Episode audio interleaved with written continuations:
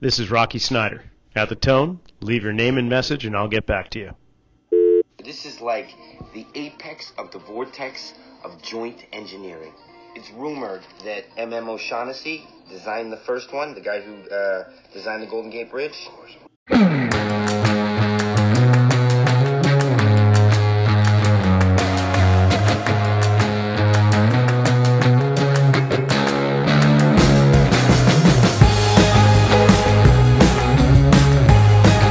Episode, we're going to be talking about life after joint replacement. So you got yourself a new hip or a new knee. Now what? Well, welcome everybody. And this is going to be on an episode of the RockFit Files, which is our podcast as well as a YouTube channel. So if you're not familiar with our YouTube channel, it's Rocky Snyder CSCS. You can go there and check out a whole bunch of videos that we have. As well as the podcast is pretty much on, I think, just about everything Apple and FM and a whole bunch of other platforms that you can listen to. So, in this episode, I guess, in this version, we're going to be focusing on life after joint replacement. And I thought first we would kind of dis- just discuss a little bit about the need for joint replacement and why we have such amazing technology at our disposal, and, uh, and hopefully uh, for those of you who are recipients of a replaced joint of some kind of prosthetic joint, that you're experiencing a, a higher level of quality of life than you were before the operation or the procedure. Now, there are the most common joints to be replaced in today's world, obviously, are, are the knee and the joint, uh, the knee and the hip joint. And it so happens that more often in our studio, we have a lot more people coming in from knee replacement than we do from hip replacement. And I'm not sure if that's just because there's more knee replacements out there being done surgically compared to hips, or if it's just the way of the universe that uh, somebody that has had a knee replaced and they've had some benefit from training or coming to our facility, they tell other friends who have had the same thing, and then the next thing you know, we start being the knee replaced uh, place for conditioning. If the same were to occur on the hip, well, I'm not sure. But nonetheless, I want to kind of back up and, and talk about why these things occur. You know, what is the purpose of getting a new knee or a new hip? And more often than not, it is because there has been some wear and perhaps tear, some, some degradation into the joint. And there's many reasons why that can happen. Obviously, you have for those of you listening that have new joints, then you've got your own reasons for them. Sometimes it's the blood flow to the bone itself that is affected, and then there's necrosis or the bone itself is actually dying down. And and that death of the bone is actually quite quite injurious and detrimental to your, your longevity. So the doctor will go in and say, okay, we, we don't have blood flow. What we're going to do is we're going to go in there and we're going to take away that portion. We'll insert the prosthetic hip or knee. And more often that happens at the hip, it seems. That will have necrosis of the femoral head that inserts into the pelvis. But nonetheless, we'll get it taken care of. We'll give you a new joint in there and you can go on your merry way. Which for many people, that's a very, uh, it's, it's become quite a common occurrence with poor blood flow into the bones. And maybe it stems from a previous injury, who knows what, but that's been a very successful approach to dealing with the death of bone. But then we have those other situations which I believe are a greater frequency of occurrence, which is that the body has found a unique strategy in which to move. And that strategy over time creates wear and tear in an area that wasn't designed to handle the increased workload that it's been asked to perform. Oh, let's take an example. Let's just say uh, you have somebody who has sprained an ankle they were walking in a field and they stepped in a gopher hole and severely sprained an ankle.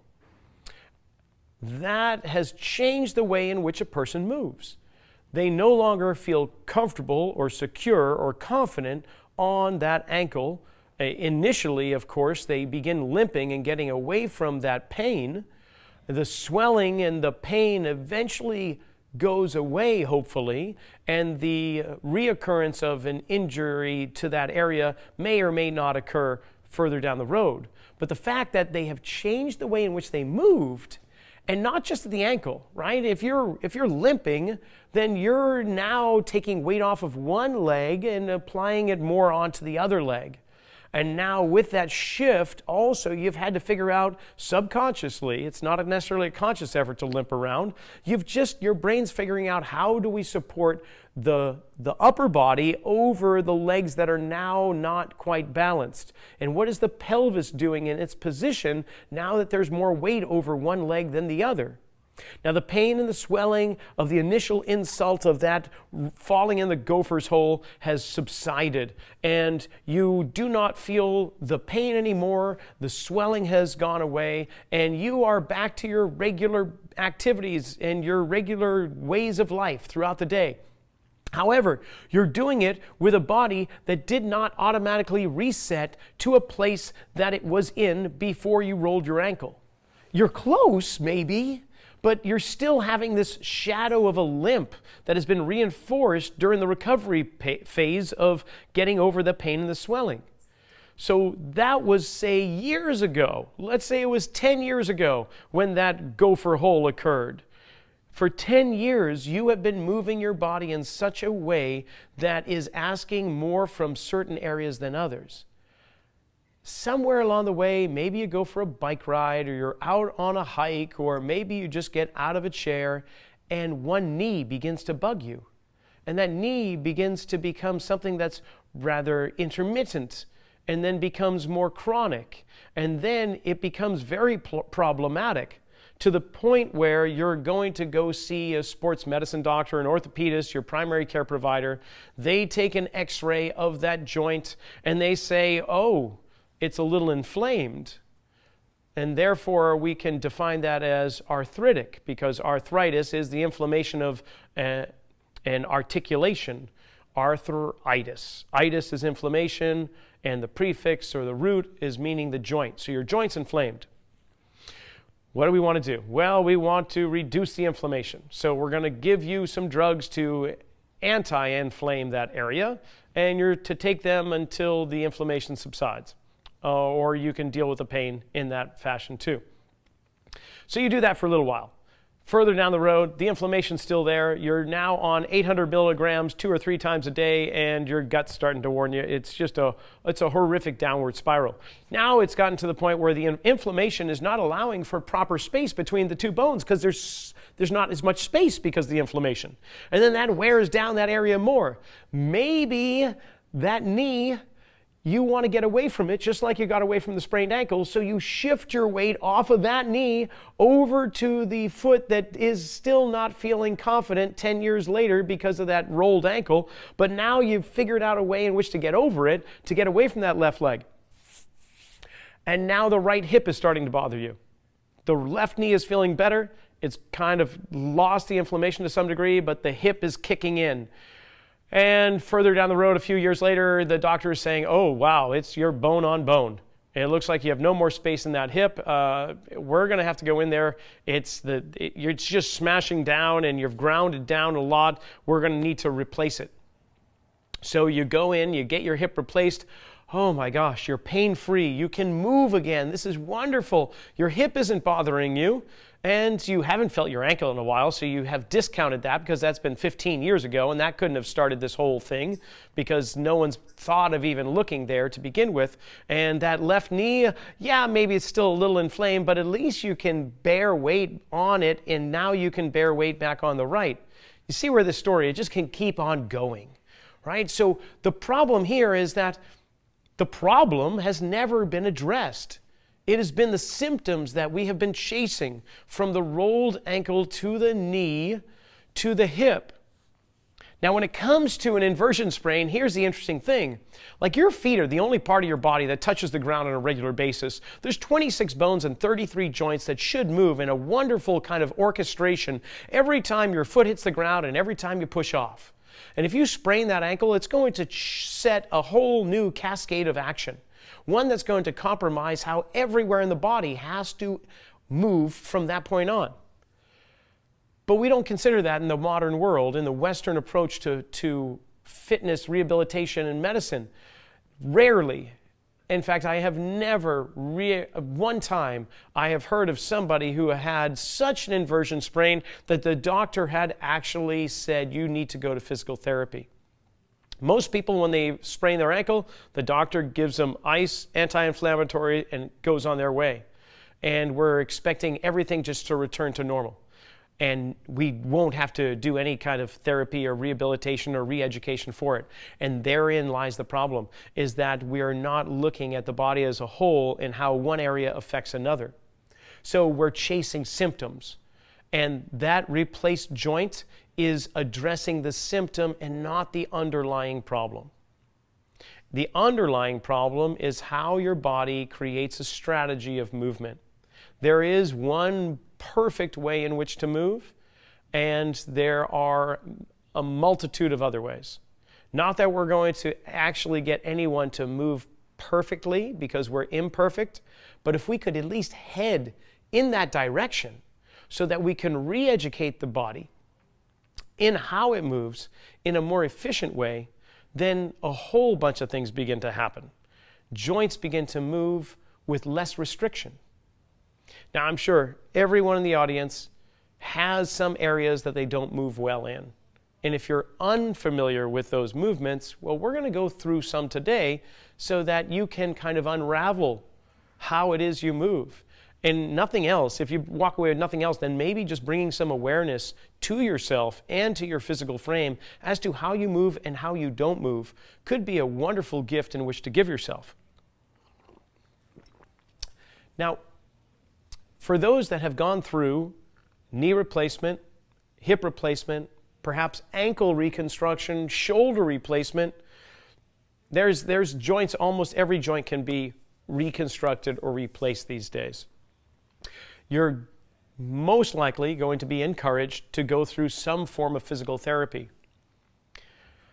Ah, I hate to say that there's problems with that too, but we're dealing with insurance companies that will allow only a certain amount of visits.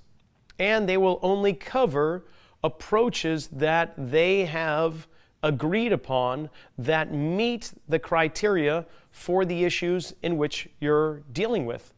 So there are certain protocol for knee replacement, just as there are specific protocol for hip replacement, for shoulder replacement.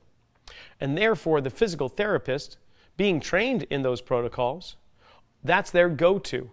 For most physical therapists, there are mimeograph sheets which they pull out of the drawer for the hip replacement patient, the knee replacement patient, the ankle replacement patient.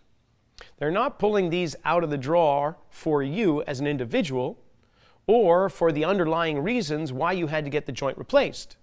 They are just, once again, dealing with the area that they've been agreed or, or um, they have been reimbursed for their work in that area. So when it comes to knee replacement, they're going to start with some type of passive range of motion, some open chain action. Eventually, it will get onto some kind of balance exercises. And all of these are primarily lying on your back or standing in one place. And then they'll go encourage you to go for walks. The trouble is the rehab is limited. It's incomplete. It is not re educating your entire system. It is just simply focusing on the area that was already beat up and had to be replaced. So, if the underlying cause was that you had fallen and sprained your ankle, or you had been in a car accident and received whiplash, or you had slipped on the ice and bruised your hip, and these were somewhere in your history that created a new way of moving that wore down the joints that just now were replaced, if those aren't being addressed, then chances are you're going to have more pain further down the road because the problems are not being addressed. You've just put a band aid on an area, and hopefully you're moving now. That encourages more movement, and who knows, that might be just enough so that you can avoid a lot more wear and tear on your body. The likelihood is less, but it still can occur. So, we need to be concerned with not just the replaced area. We need to be concerned with how that replaced area is integrating into your whole body. One thing we didn't speak about so much is your nervous system. What is your brain having to imagine when an area of your body has been removed, where nerve endings that were connected to the bone, to the muscle tissue, have been severed and a portion of your body has been taken away that provided insight and information to your nervous system. And it has been replaced with a, a beautiful, actually perfect, engineered, man made, anatomically correct object and inserted into your body, but without any nerve endings attached to it. What does your brain have to do? It has to create a strategy over this black hole where there's no information coming in. Hey, imagine trying to stand on your leg and your brain does not know that there is a knee or a hip that is connecting that area. Now, we're not even taking that into consideration more often than not when we're going through rehabilitation.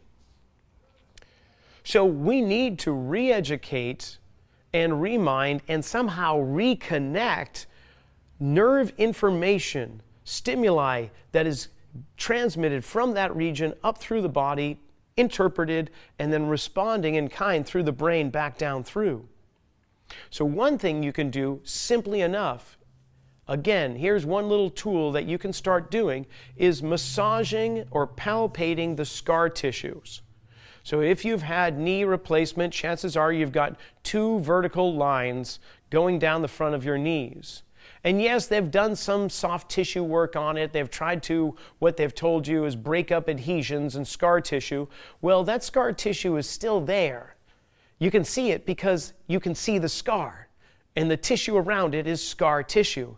So by bringing some just some simple touch to that area stimulates the nerve endings around there. And you'd be surprised, we've had people coming in here that have had restricted movements and range of motion and will palpate a scar and then check their range of motion, and it has increased dramatically. Now, I don't claim to know the underlying reasons and, and biomechanical ways or chemical ways that that works. I just know that I've seen it with my own eyes that by getting a, the tissue around a scar to start to open or to unlock or to just feel, suddenly things have a way of changing.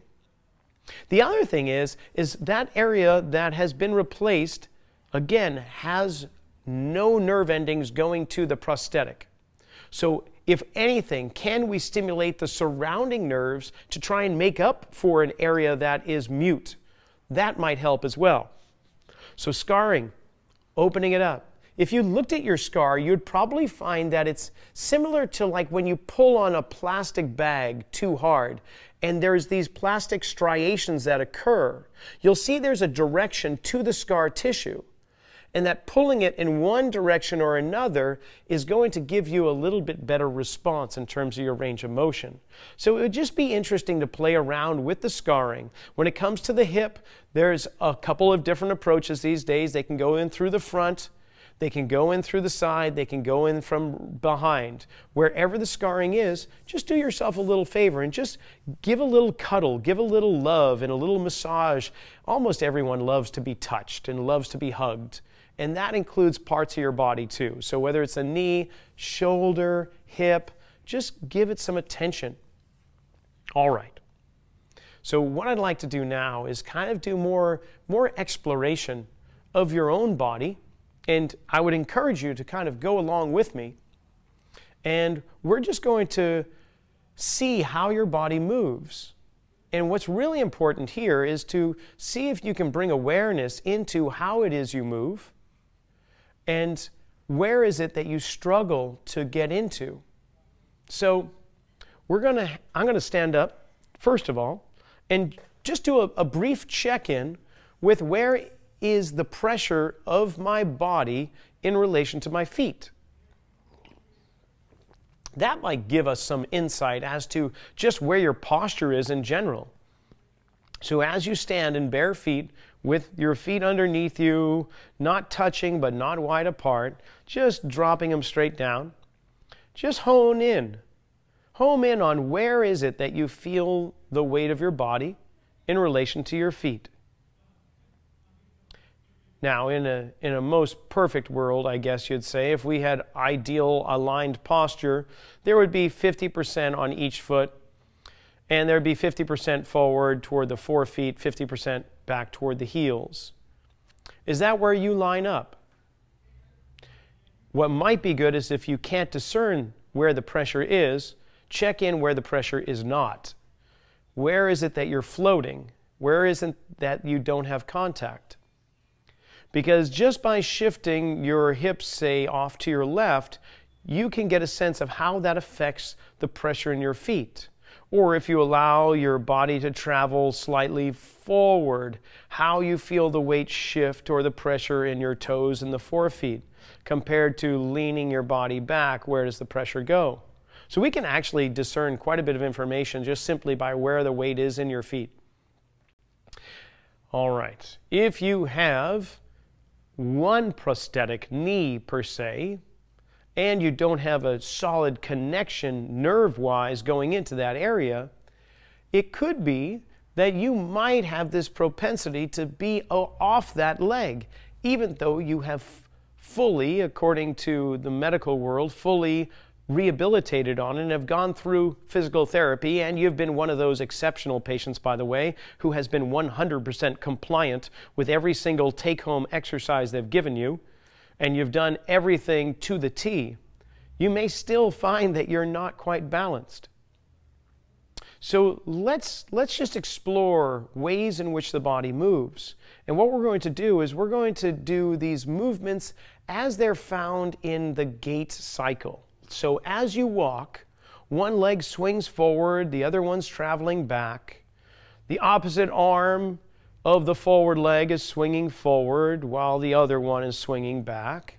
And there's this beautiful dance that all the joints of the body are designed to perform when all the movements are doing exactly what they should do. All the joints, all the muscles, everything works the way it should. So let's compare the ideal to where we are. So the first one we'll do is by bringing one foot forward into a forward stance, like a forward stride. In my case, I'm going to take my right foot forward. Now, my left leg, I want to keep the left foot pointing straight ahead as well.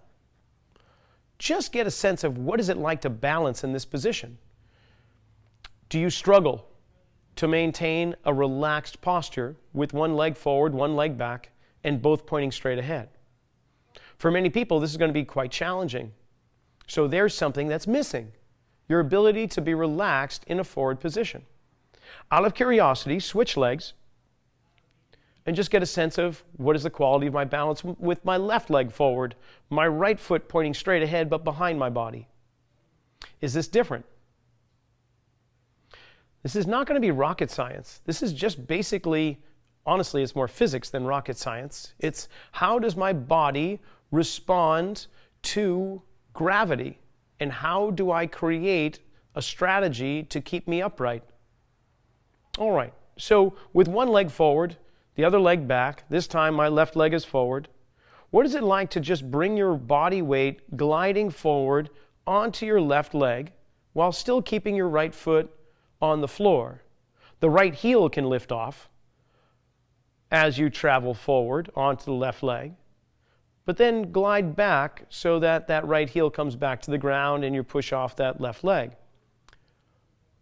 We're going to add some elements to this motion, but in general, what we're going to do is just get you in this forward stance, gliding onto the left leg and coming back off. Now, as I glide onto this left foot, what happens at the foot? Because remember, there's 26 bones and 33 joints in the feet, in each foot, and they should move when weight is applied onto them. the tissue underneath the foot should spread out as the arches drop down toward the ground, kind of like a trampoline when a child drops down onto it. Everything spreads out. So if you're moving back and forth with left leg forward, what's going on down at that foot? Can you feel the arches dropping down? Because if they're not, they're going to compromise what the knee is doing, what the hip is doing, and for that matter, what the shoulders are doing, what everything in the body is doing. So, could it be that improper foot mechanics drive a compromised ankle and knee and hip to a point where, over years of wear and tear, you finally needed to replace that joint? It could be.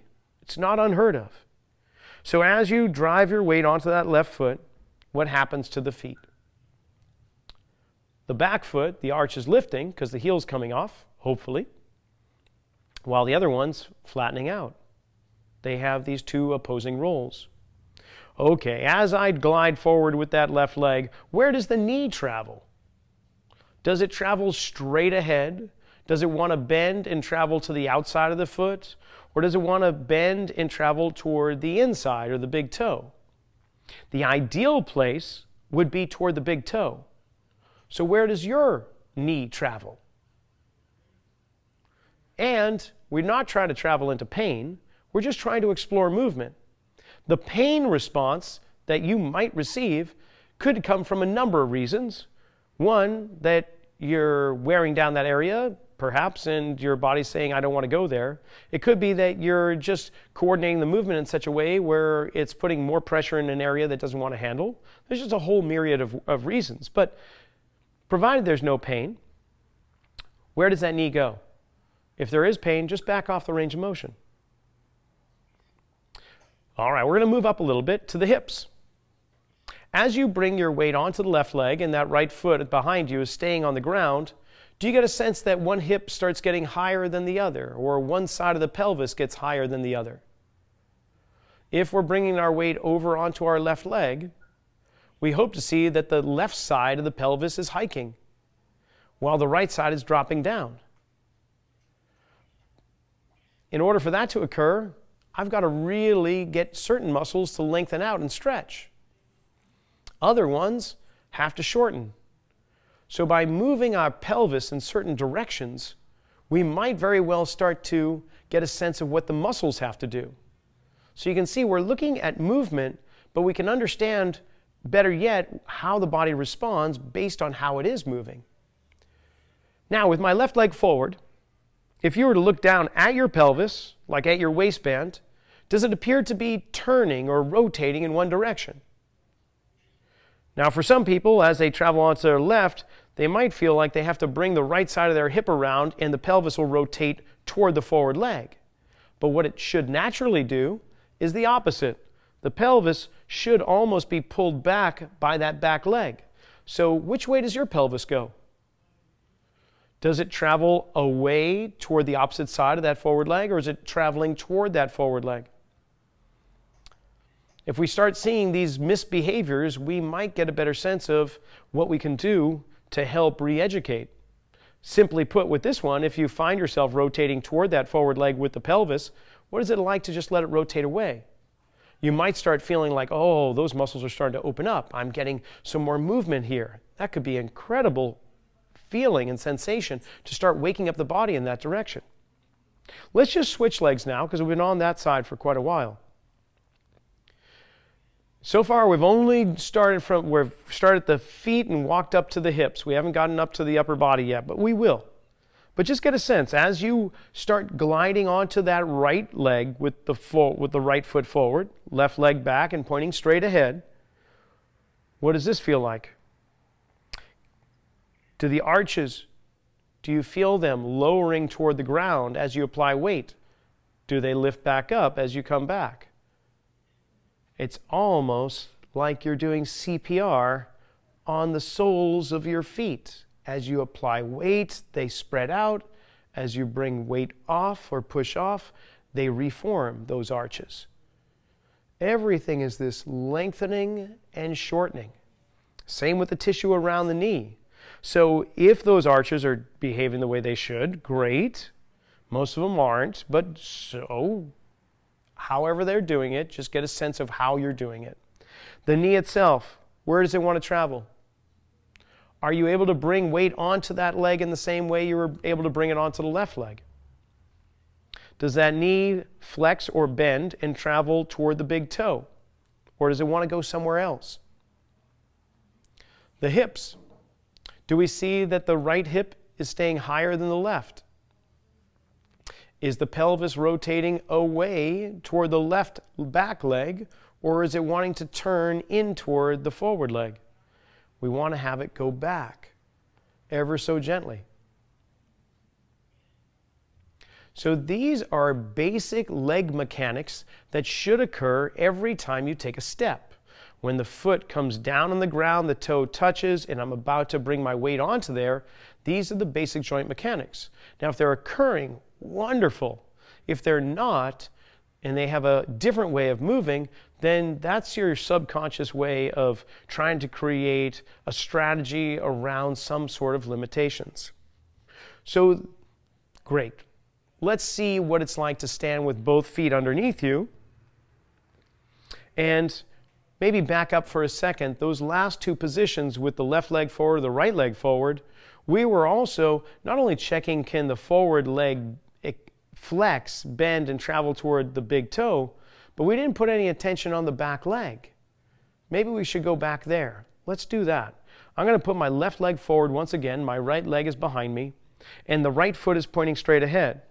Rather than paying attention to the forward leg, let's see what the back leg is doing, because that's as equally important as what the front leg is doing.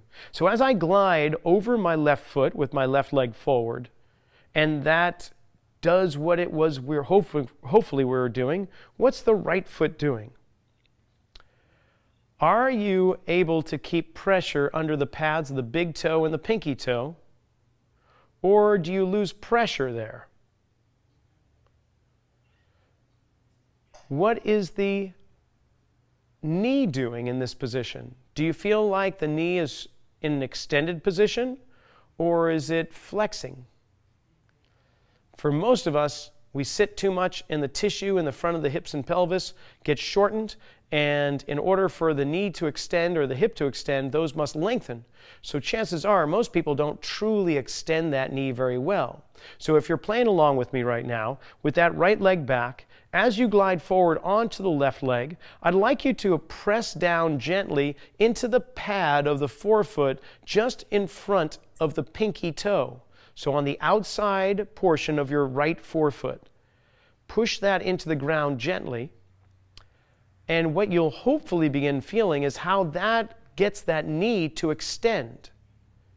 It encourages extension through the knee, and that means the knee hangs back a little bit, allowing for more extension in the hip. Do you get a sense of that? Does that tissue now feel like it's taking a breath? Inhaling, kind of expanding for the first time. The most remarkable thing is if you just get one of these things to occur, it's going to change how you move through the entire body, not just the hip, not just the knee. What is that like? Go ahead and switch legs and let's just see what that feels like on the other side. All we're doing is re educating proper joint mechanics. We're not re educating the knee or the hip. We're re educating all the joints. I guess that's really what I want to get through here. Right foot forward, pointing straight ahead. I'm gliding onto it by allowing that knee to kind of just track over that big toe. Left foot pointing straight ahead. And as I come onto that right leg, I'm applying some pressure into the pad of the left forefoot right in front of that pinky toe. One side may be easier to perform than the other. As you do this motion, can you get a sense that that left knee is extending? Can, do you have more room to extend? You can look down and behind and see if what you think is extension truly is. Most people will lose pressure on the outside portion of that forefoot and roll into the big toe too quickly which does not allow for the elastic properties of the muscles of the front of that hip on the right side to really allow them to spring that leg forward when the foot comes off the ground. So we are doing more than just joint re-education. We're getting the muscle tissue to understand its role by being a propelling force, by lengthening, loading onto it, and then releasing with a short little contraction to glide us forward. Beautiful. Take just a moment after doing those two actions and just walk around for a second. See what that feels like. Does that give you a difference, a different sensation in movement? And then come back to a standing posture with your feet underneath you and check in with the pressure on your feet once more. Has it stayed the same or is it different? Now, I'm not necessarily hoping that it's completely balanced. That would be a cool outcome. I'm just looking to see if something has changed. Have we taken your normal feedback loop of motion that has caused certain distortions and reinforced certain compensations? Have we done something added a new element into the way in which you move that now has a different kind of feedback loop, one that might be more efficient, one that might be less detrimental. All right, cool with that? Brilliant. So let's move on to a couple different actions. What we'll do is we'll start to tie in the hips and the rib cage and the skull with one another because those three body parts, the skull, the ribs, and the pelvis, have a lot of things in common. The first of all is that they're all connected to the spine. And the spine is like a stack of cups. And that stack of cups is balancing on the waiter's tray, which we call the pelvis.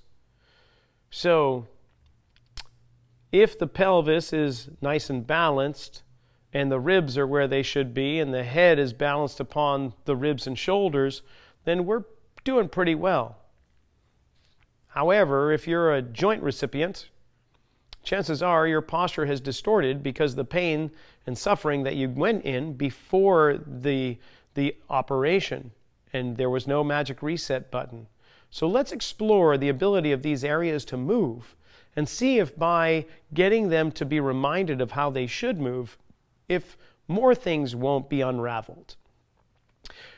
The beautiful thing with the pelvis and the skull is they actually move in the same direction at the same time, whether it's forward and backwards, side to side, or turning left to right. Meanwhile, the ribs are going to move in the opposite direction. So we are a bunch of cog wheels that are those toothed wheels. While one rolls clockwise, the other connecting wheel will have to go counterclockwise. And if I had a third wheel attached to the second one, it would be opposing that one too. So the first and the third wheels will rotate clockwise while the middle wheel goes counterclockwise. That's exactly what's going on with a lot of the areas of our body. So let's begin with the pelvis. We can tilt it forward and we can tilt it back. I typically take my hands on my waistband of my pants and with my thumbs wrapped around the back and four fingers forward toward the belly button, I'm just going to feel what it's like to tilt the pelvis in a forward direction so my fingers drop down toward my toes. And then I reverse directions posteriorly tilting the pelvis so the thumbs start dropping toward my heels and my forefingers lift up toward my belly button. Now the pelvis should be teetering on the femur or the thigh bone. So the thigh bone doesn't really move. It just simply stands there like a stick with a plate on top of it spinning around. What is the quality of your movement there? Is there restriction? If there's restriction there, then you can bet there's probably restriction elsewhere. And equally so, there's probably more movement somewhere because of the restrictions, because we're always having to figure out the best way to move across the world with or without those types of, of compensations. So, getting a sense of how the pelvis moves back and forth, now get a sense of how the rib cage tilts forward and backwards. Now, with the tilting of the rib cage, we still want to keep the ribs on top of our hips So we don't want to lean forward and let our head go forward or lean back. But can you keep your head over your hips while you tilt your rib cage forward and back? So the chest will drop down at the sternum with a forward tilt and it will lift on a backward tilt. What is the quality here? Because that's going to tell you your ability to really flex and extend through your spine. And you're thinking, what does this have to do with my knee replacement? Well, if these movements aren't occurring, somewhere else is going to have to move more. It's a simple math equation that we always have to equal 100%. What's really interesting is that we'll have some uncommon stories, but they still happen, where somebody will break their wrist, and that wrist is now less mobile, and the next thing you know, somewhere down the road, their, their ankle or their knee begins bothering them. And you wouldn't think that the wrist has a lot of responsibility and motion when we're talking about getting from point A to point B, but it does. It actually has a good deal. I mean, there is a lot of movement in my wrist. And if I lose even a fraction of that motion, I've got to build up somewhere else. Sometimes it's the elbow, the shoulder, neighboring joints, but it could be anywhere in the system. So when it comes to a replaced knee or a replaced hip, how the spine moves is directly related to the quality of movement in those joints as well. So if I were to try to keep my head level and tilt my rib cage back and forth, what we'll see is that the head itself has to tilt in order to maintain that level position. So if the rib cage were to tilt forward, the head staying level would have to simultaneously start rotating backwards and vice versa. So just by doing this kind of cogwheel-like action, we might begin to get the knees to feel what they should be doing as well as the hips. For instance, as we're flexing, as, we're, as the pelvis is tilting backward and the ribs tilt forward, the pubic bone in the front of the pelvis and the sternum in the front of the rib cage are moving toward each other. And the spine is flexing. What do your knees want to do in this position? Think about that. Where do they want to go? Do they want to straighten or do they want to flex? Are they extending or flexing? Now let's go in the opposite direction. As the sternum lifts up and the pubic bone in the front of the pelvis drops down, we have the pelvis anteriorly tilting in the front, dropping down, and the rib cage tilting back. The abdominal area is lengthening. Those two points are moving away from each other. What do your knees want to do in this position? Do they want to be going into extension, straightening, or flexing, bending? Move back and forth with these two points. Now, I usually just palpate my sternum with one hand, my fingertips, and I put my other fingers on my pubic bone so I can feel both areas moving either toward each other or away from each other. And as I continue this motion, now I'm just going to pay attention to where my knees, what's their behavior? because they, they do have a direct relationship here. When the spine goes in one direction through movement, the knees should be doing something. And when the spine goes in extension, the knees should be doing something. So, is there a confusion in this communication? Are they married in a happy relationship or are they somehow discontent or divorced? So here's the answer as we move into spinal flexion and the sternum and the pubic bone move toward each other, the knees should be extending. They should be straightening. And as these two points in the front of my body move away from each other, the sternum and the pubic bone move away and my spine is extending, my knees should be flexing. So as the two points in the front come together, knees extending, and the arches of my feet should be lifting, as they move away, knees flexing and kind of draw, drawing toward each other, and the arches of my feet dropping. Do you have that relationship? Don't feel bad if you don't, because you're remarkable in yourself in the way in which you've already created subconscious strategies in order to get through your day. You've done it perfectly, just not the most efficient. And those inefficiencies could create some wear and tear. So we're just going to try and get you even more efficient. That's kind of a big wake up for a lot of people is by moving the pelvis and the ribs, the spine should be doing something. And in order for those to happen, then the hips should be flexing and extending, the knees should be flexing and extending, the arches of the feet should be dropping and lifting. There's this huge chain reaction, and that's really what we're searching for by doing these movements. Not just can this one joint support your weight, can it do a rubber band exercise? Can you balance over this leg? And how long can you hold a single leg balance? Those are all ways to find ways of cheating. Every movement we can find a way of compensating, but by knowing the, how the relationship between the joints move, that's going to give us a whole better understanding. For instance, let's do this one. Your feet are directly underneath you, the feet are pointing straight ahead and they're parallel, legs are parallel. You're not out in a wide stance and your feet aren't touching, you're in between.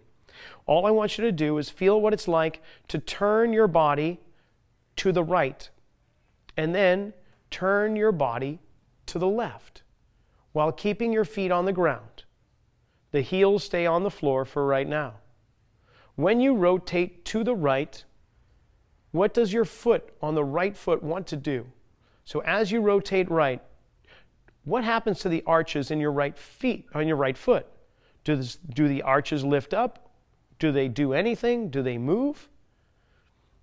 When you rotate left, put some intention or attention into the left foot. What's going on there? When you rotate right, we should see that the arches on your right foot begin to lift up. And the left foot, when you rotate to the right, that left foot, those arches should be dropping down. When you rotate to the left, opposite happens. The left foot arches lift, the right foot arches drop. Is that occurring?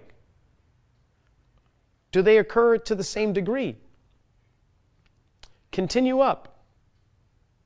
One ankle is internally rotating, and the other one's externally rotating. When you rotate to the right, do you see your ankle rotate also to the right? When you rotate left, does the ankle rotate on the left foot, the left ankle rotate left? Both ankles are going to rotate in the same direction. One just moves toward the midline while the other one moves away. So we call that internal and external rotation. Are your ankles free to move? They are a ball and socket like action, and if they're locked up, well, a neighboring joint, such as the knee, may try and do more work and become a ball and socket when it's actually more like a hinge. Okay, what else happens when we rotate to the right? At the knee, at the right knee, does your right knee, when you rotate right, does it want to extend and straighten or does it want to bend and flex? When you rotate the body left, what happens to the left knee? Does it want to extend, straighten, or bend, flex? Are they doing two different things? Rotating to the right, the right knee should be extending the left knee is flexing when rotating right.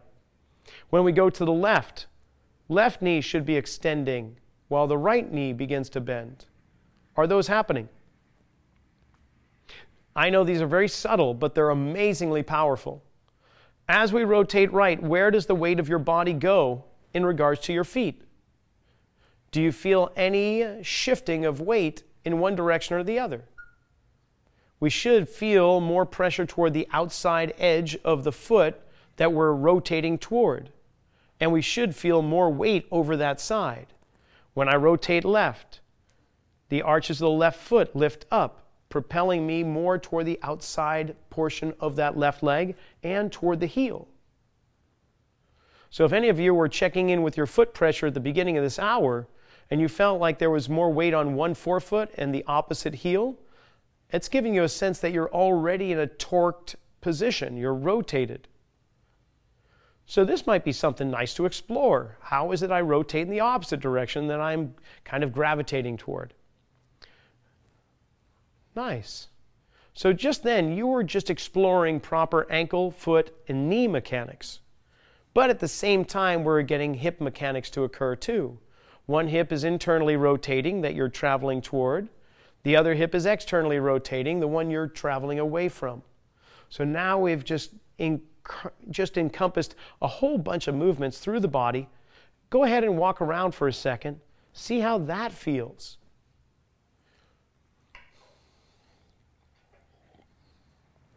Is there a difference now? Just the surface of your foot, how does it strike the ground now? Does the weight of your body, has that changed relative to how it feels? Do you feel heavier or lighter? Is there more slogging with every step or is there more of a spring? Do you feel as if you're taller or more compressed? You know, bringing in adjectives like this could be very helpful to bring awareness to your body. And as you stand there with your feet underneath you, what does that feel like? All right. So there's just a few of the mechanics of how the body should move through space. And that's what we kind of look for is how do these joints relate to one another? Somewhere in this chain of motion throughout your entire whole integrative frame, there are areas that are not communicating well. They are divorced, so to speak, from the other parts of your body. And it's that area that is probably going to give you the most trouble. They're not playing by the rules. But the beautiful thing here is that the central nervous system is trying to be as efficient as it can be at any given moment because its primary role in life is to survive. And it's going to survive by getting the flow of energy and supply of fuel and nutrients it needs. And if that means that it needs to do something less efficient, it's going to do it slightly less efficient than it had been because it's not trying to waste energy. On the other end of the spectrum, if we start to give the body something that's more efficient, that allows it to expend less energy, it's going to be encouraged to do that more in the future. So, hopefully, this is probably not what you were expecting when it came, came to uh, life after total joint replacement, but hopefully the body is uh, feeling a little different than it did at the beginning and it's feeling a little bit more confident in its movement, more alive, hopefully uh, not in pain, but not to say pain is a bad thing. It's just your body's way of communicating to you. So it could be that some of these movements were done in a way where too forceful with them or done them in such a way where, of course, I couldn't visually see you doing them and coach you through it or, or correct or block or speed up areas that need it. So that's kind of what comes into play here with what we do in the studio. Now, how are you moving through space? That's the, that's the interesting part. And it's, it's an endless journey. It's just until we take our last breath, we can continue to explore how we move, which is wonderful. All right. Well, thank you all for tuning in. And I hope you had an enjoyable experience. And if you want to uh, contact me, you can do so through the studio, rockysnyder.com or rockysfitnesscenter.com. And we'll see you next time. Before you go, our new book, Return to Center, breaks down everything we did today and a whole lot more. So check it out at rockysnyder.com. Our link is on our page too. If you still haven't subscribed to this channel, please do. Thanks for watching.